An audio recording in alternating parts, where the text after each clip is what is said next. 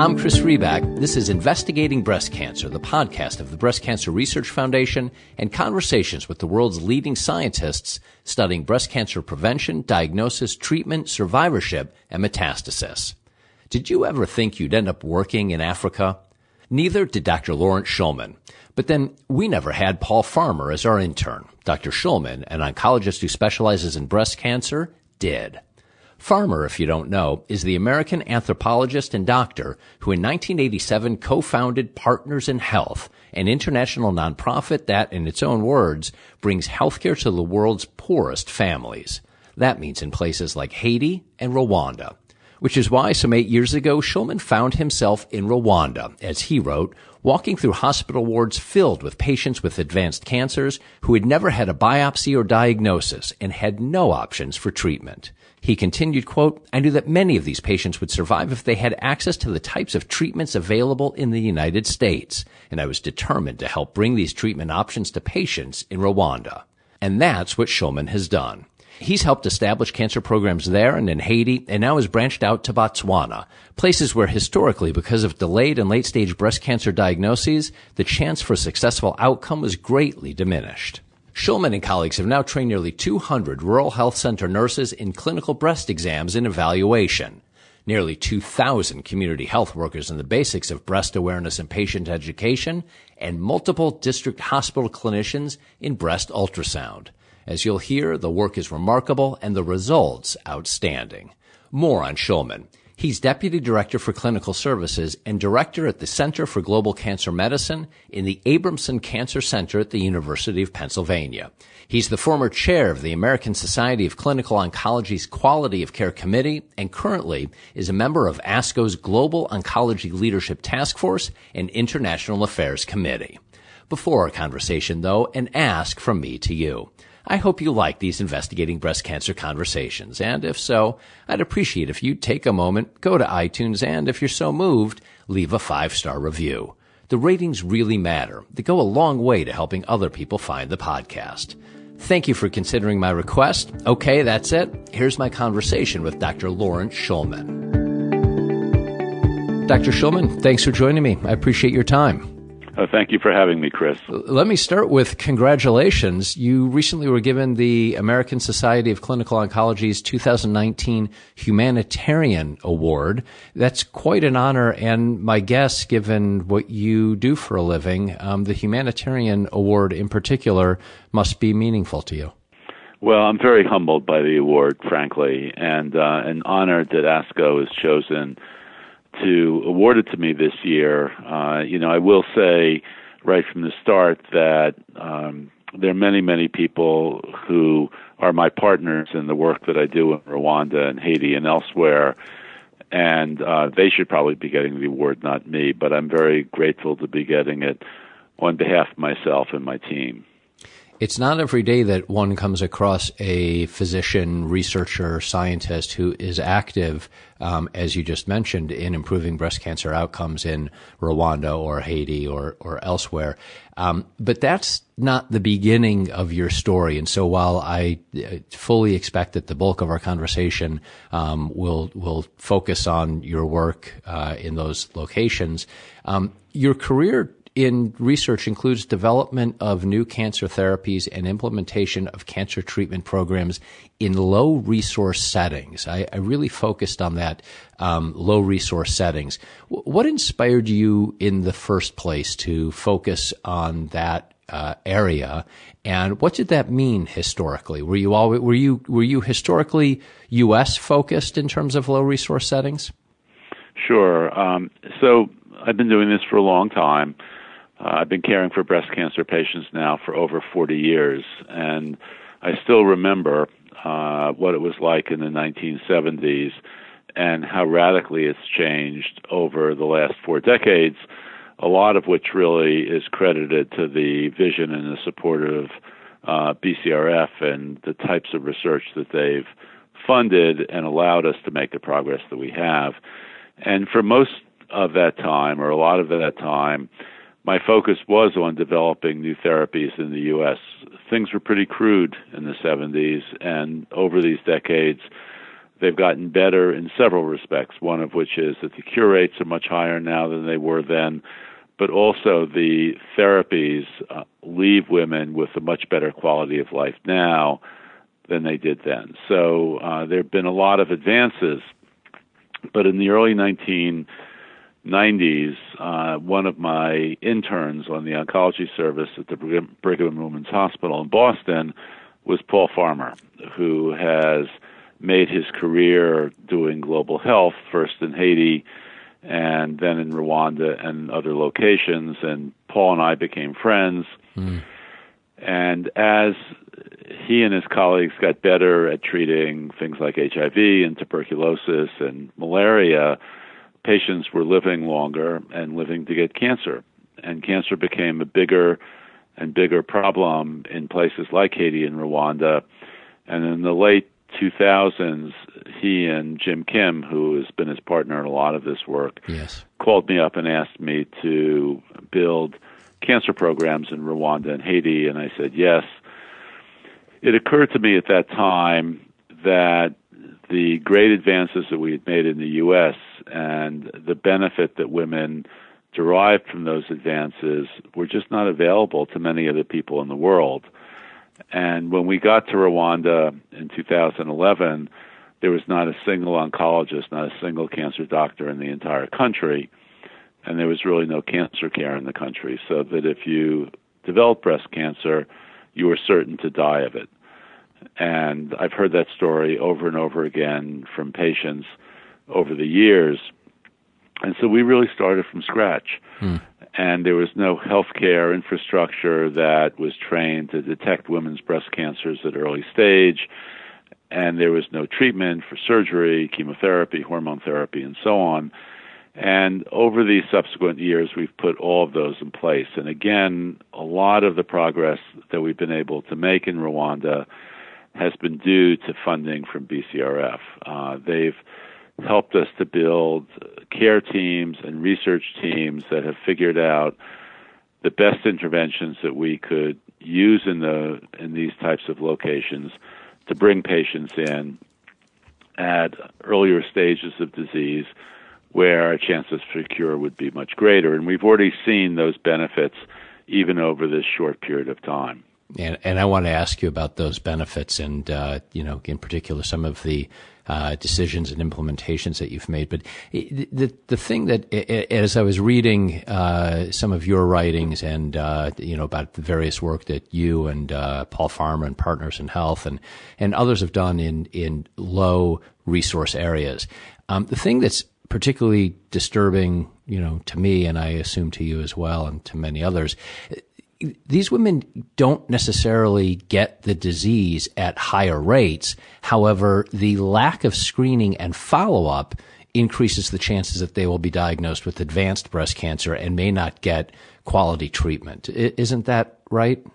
That's absolutely correct. Uh, and, you know, we actually studied this again with support from BCRF early on when we got there. We didn't make any assumptions and we wanted to better understand why women were coming in with such advanced cancer, which is just much less amenable to uh, curative therapies. And it turned out that it was more complicated than we thought. I mean, certainly women were not coming in as early as they might when they discovered that they had a breast lesion, but uh, and in fact, we shouldn't have expected them to because they grew up in a scenario where there was no breast cancer care. So why would they bother going to the doctor yeah. if they discovered something? Yeah. But the other thing that we discovered, which should not have been a surprise for similar reasons, is that once they got to one of their community health centers, uh, that the clinicians there, the community health workers and the nurses, did not recognize breast cancer. Hmm. They didn't understand what was going on. They had never been trained in it. And again, you know, they probably shouldn't have been trained in it because there was no breast cancer care, so, you know, there was no reason to. But they were not trained in it, and uh, so they basically didn't recognize it. They sent the patients home, and the patients eventually would return and eventually would get to our cancer center but very late on in their disease. And so, with BCRF support, we've developed a program of education, ultrasound usage, and other technologies within the health centers in Rwanda. And we started with uh, half a dozen of them, and we've now been expanding across the country. The providers, the community health workers, and nurses were actually thrilled to learn about breast cancer. They really didn't know what was going on. Yeah. Um, and they obviously want to help their patients. And what we've seen has been dramatic. Uh, that between an increasing public understanding that there is treatment for breast cancer and women coming into the health centers earlier and the clinicians in those health centers understanding what was going on, being able to detect breast cancer, the patients are coming in with much earlier disease that's much more curable. So, again, over really a relatively short period of time, we've been able to change the paradigm. And again, that's really with incredible support at BCRF. And in in your history, let's say the first twenty years, you know, the seventies until uh, you know all of a sudden a, a, a kid named you know or a young young young man named Paul Farmer ended up as your intern. Um, you know, a, a course that really impacted both of your lives. Um, and, and the work that he's done, obviously, in so many areas is, uh, you know, really just quite amazing and, and widely recognized. W- what did low resource areas mean for you? Was that was that perhaps you know neighborhoods in Boston or or other areas in the U.S.? Is that what a low resource area meant to you at that point, or was international, uh, you know, always part of your re- repertoire? International work was not always part of my repertoire, quite frankly. Uh, I think that you know when I got into medicine in the early um, in the 70s, uh, you know, it was a very exciting time for cancer. You know, uh, Richard Nixon had declared his war on cancer when yeah. he was president, and so on. But our entire focus was on the U.S. was developing new treatments here, and it was not in my consciousness to think about uh, places in other countries we did, and I was in Boston at the time. We we did think about the underserved areas of Boston, uh, and I've subsequently thought about a lot of the underserved areas in the U.S. A lot of places like Eastern Kentucky and Appalachia, hmm. and uh, Navajo Nation and others. Other areas in the U.S. actually don't have very good access to high quality cancer care. Uh, and that is a problem, and we have lots of people trying to address that. And in fact, uh, Partners in Health um, has a program in Navajo Nation trying uh, to do that in the Southwest. Yeah. But um, there are plenty of places in the U.S. where we're not doing as well uh, as we might like. And one of my other roles is as chair of the Commission on Cancer, which is the national organization that accredits hospital cancer programs and has the largest database, cancer database in the world, actually, with 37 million patients in it. And we can show out of that database that there are major discrepancies in um, care and outcomes for our cancer patients across the U.S.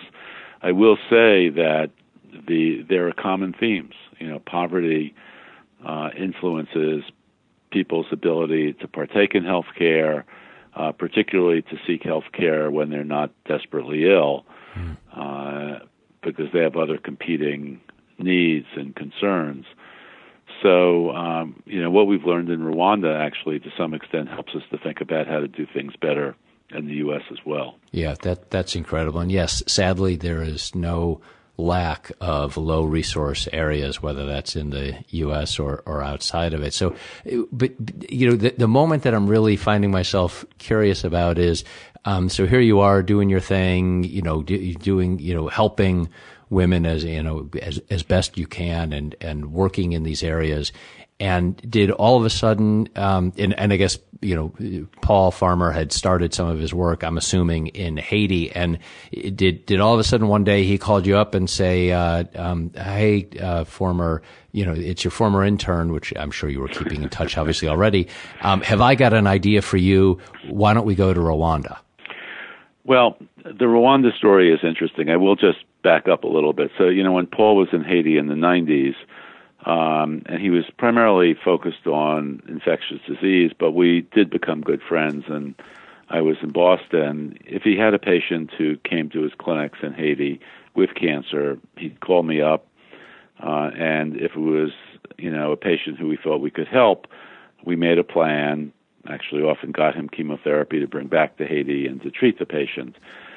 So, you know, we kept in touch and we took care of a patient here and a patient there um, over the years. But as I mentioned, you know, in the late 2000s, he asked me to consider developing cancer programs in Haiti and Rwanda. And that was the time that he got involved in Rwanda. And that was to some extent actually based on uh, former President Bill Clinton's relationship with Rwanda and with President Kagame, the president of Rwanda.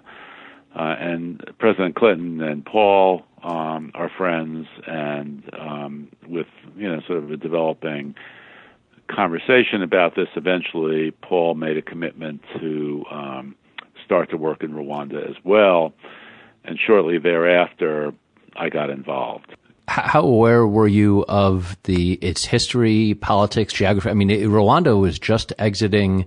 Um, it, there, you know, wasn't there was war with Burundi in the late '90s, if memory serves. Um, were you were you aware of Rwanda and, and what was going on there? Well, they had their terrible genocide in yeah. 1994, and I think that was a defining moment for the country. And um, and I think since then they've done remarkable things, and they've really pulled themselves out of the ashes, so to speak, mm. and built a very, very strong uh, society. It's it's a wonderful society. I love my colleagues and my friends in Rwanda, and I'm amazed at what they've done. It's now this is the 25th anniversary of the genocide, but um, you know, in a relatively short period of time, uh, they've become, I think, one of the um, most rapidly developing in a very positive way countries in sub-Saharan Africa. Um, you know, they are in the midst of uh, crises all around them. You know, they border yeah. with Burundi and with the East Congo uh, and other areas which are challenges. And right now, as I'm sure you know, there's an Ebola outbreak in the East Congo, yeah. uh, which literally abuts western Rwanda. So um, yeah, so there are forever challenges in these areas, but I think uh, President Kagame has been an incredible leader.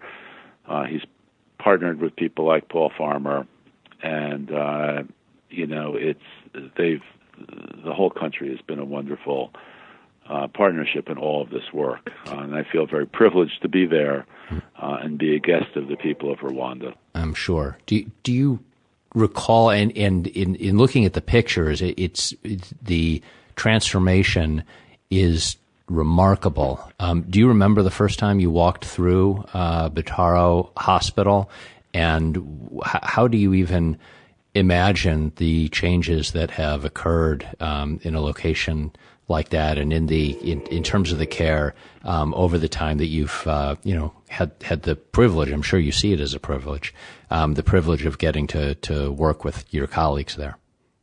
So you know, I think um, you know Butaro Hospital is relatively new. It opened actually in 2011, hmm. uh, and um, we put our cancer program there for a variety of reasons. One of which was it was a relatively new physical plant and it was outside of the capital city and was a little bit more protected from the pressures of healthcare in Kigali, which is their capital city. Um, the ministry hospitals uh, in Kigali are uh, very, very busy, to say the least.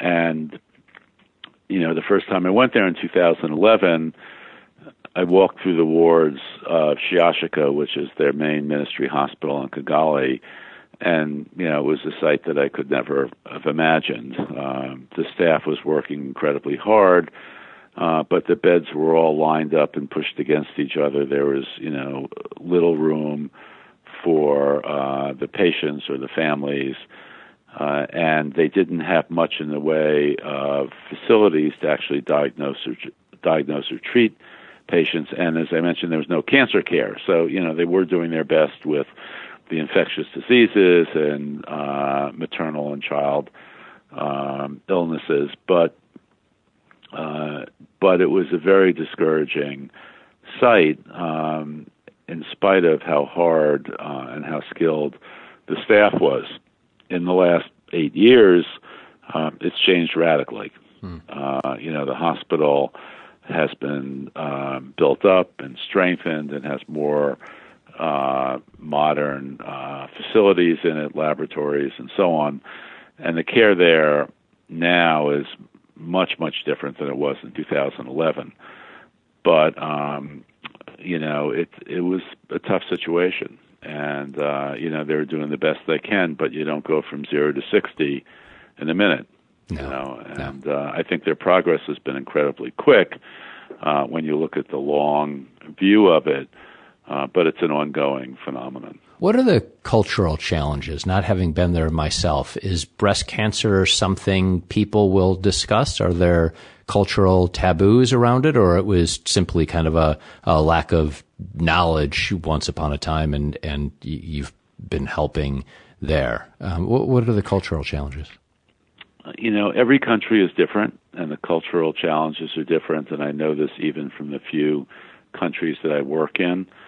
Uh, one of the interesting things about Rwanda, and there are you know there's some recent books that have been published about this, is that women in Rwanda are held in very high esteem mm.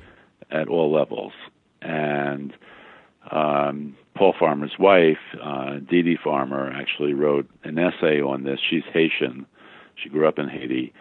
Um, about the differences in how women uh, were looked at in Haiti and Rwanda. And in Rwanda, they are esteemed, uh, and many of the high um, ranking officials, including the current and previous ministers of health, are women, and women are respected greatly within the home. And so there's not the stigma uh, that we see in many countries where uh, women are denigrated because they have a mastectomy, they lose a breast to breast cancer, and they're considered, you know, scarred and not worthy. Um, and that does happen in uh, in many locations around the world, but it does not happen in Rwanda. And so, and the people are wonderful, and so we can have very frank conversations with the patient, with her husband, with other relatives, the children, and um, we, uh, you know, we can give them the treatment they need and not jeopardize their well-being. That's not the case in many other countries to close out because I, I heard the uh, as you pre-warned before we started this conversation. I heard the Amtrak whistle in the background. I, I, I, assumed that that was a, a, a, subtle way to tell me wrap this thing up, Riback. It's uh, you know, Doc Doc's got to go. Um, in in terms of the results and kind of translating the results into next stage plans. Um, uh, you've you've talked a little bit in this conversation about the results. Um, how on the kind of on the highest levels would you characterize them? And uh, you know, w- without wanting to give the sense that uh, you know folks aren't grateful for everything that you've done so far, um, what's next? Well, we have a lot to do, quite frankly. And so, what we did with the support of BCRF is we went into the community health centers near our cancer center, which is in northern Rwanda. Uh, Rwanda has a very structured healthcare system. It's got 500 community health centers throughout the country, and that's the primary entry point for patients. That's where patients go when they don't feel well uh, or they have a concern. And um, and we were able to show going into the health centers around our cancer center that we could change the way breast cancer patients were managed much to their advantage, uh, increasing their chances for cure. The government, um, the Ministry of Health, has now come back to us and said, you know, this is unbelievable. Thank you so much. Now help us to figure out how to do this throughout the rest of the country. Mm. And um, so one of the uh, Rwandans who's been helping us uh, to run this program, uh, based at our hospital in Butaro, uh, was hired away by the ministry, which we actually thought was a wonderful idea for them. Um, he's a tr- tremendous colleague, but extraordinarily skilled and experienced. Uh, and so now we're working with the ministry to try to scale this up across the country. That comes with a responsibility, which is that if in fact you find patients with breast cancer, you need to be able to treat them. And, um, you know, our program is still really the only functioning cancer program in the country, though we're starting to develop a second uh, site in Kigali together with the ministry. But we need to be able to scale up our ability to care for an increasing number of breast cancer patients. So uh, we did a small experiment um, with BCRF's help. Uh, we were able uh, to show that, in fact, uh, it was successful and that we could impact women. And many women are walking around alive now who would otherwise not be, and we need to scale up and expand. Um, you know, one of the things that Margaret Flowers asked me the other day was what would happen if the BCRF funding wasn't available. Uh, these programs would not thrive. Mm. And um, the end result of that is quite clear, which is women will die. You know, and it, it sounds very crude, but the reality is these these these are the only options these women have. You know, in the U.S., if you know our hospital shut down, there's another one down the block. Um, yeah, that's not the case here. So, uh, so lives are on the line, and um, and it's one of the reasons I keep going back to Rwanda is because when you go there, you realize that in fact you've given women a chance to survive their breast cancer that they didn't have before and uh, the funding from BCRF has been critical in allowing us to do that and attain any success that we have uh, up to this point, but there's still lots of work to be done. Did you ever imagine, would you have ever imagined that this is where your career would have left you or, or led you? I mean, it, it did, did, you know, growing up, I don't know if you grew up always imagining that you would be a uh, researcher, physician, scientist, but I, I can't imagine that uh, did you did you you know did you ever imagine that you would be doing it in Africa? I really did not. Uh, if you would have told me that 40 years ago, I would have looked at you mystified. Hmm. Uh, you know, I was at Harvard. You know, tremendous resources, and um, you know, trying to make a difference in cancer care. But the thought of going outside of the U.S. Uh, and particularly to a place that um, you know was so resource poor with really no cancer care when we got there was unimaginable to me at the time and uh, very frankly it was you know my relationship with Paul Farmer that got me to understand that part of our responsibility was to share what we learned and what we were able to do here with a multitude of people around the world who up to this point have had no such options. Dr. Shulman, thank you. Thank you for your time, and uh, obviously, thank you for the work that you do. No, thank you very much for your interest in giving me the opportunity to chat with you, Chris. That was my conversation with Dr. Shulman. My thanks to Dr. Shulman for joining and you for listening. To learn more about breast cancer research or to subscribe to our podcast, go to bcrf.org slash podcasts.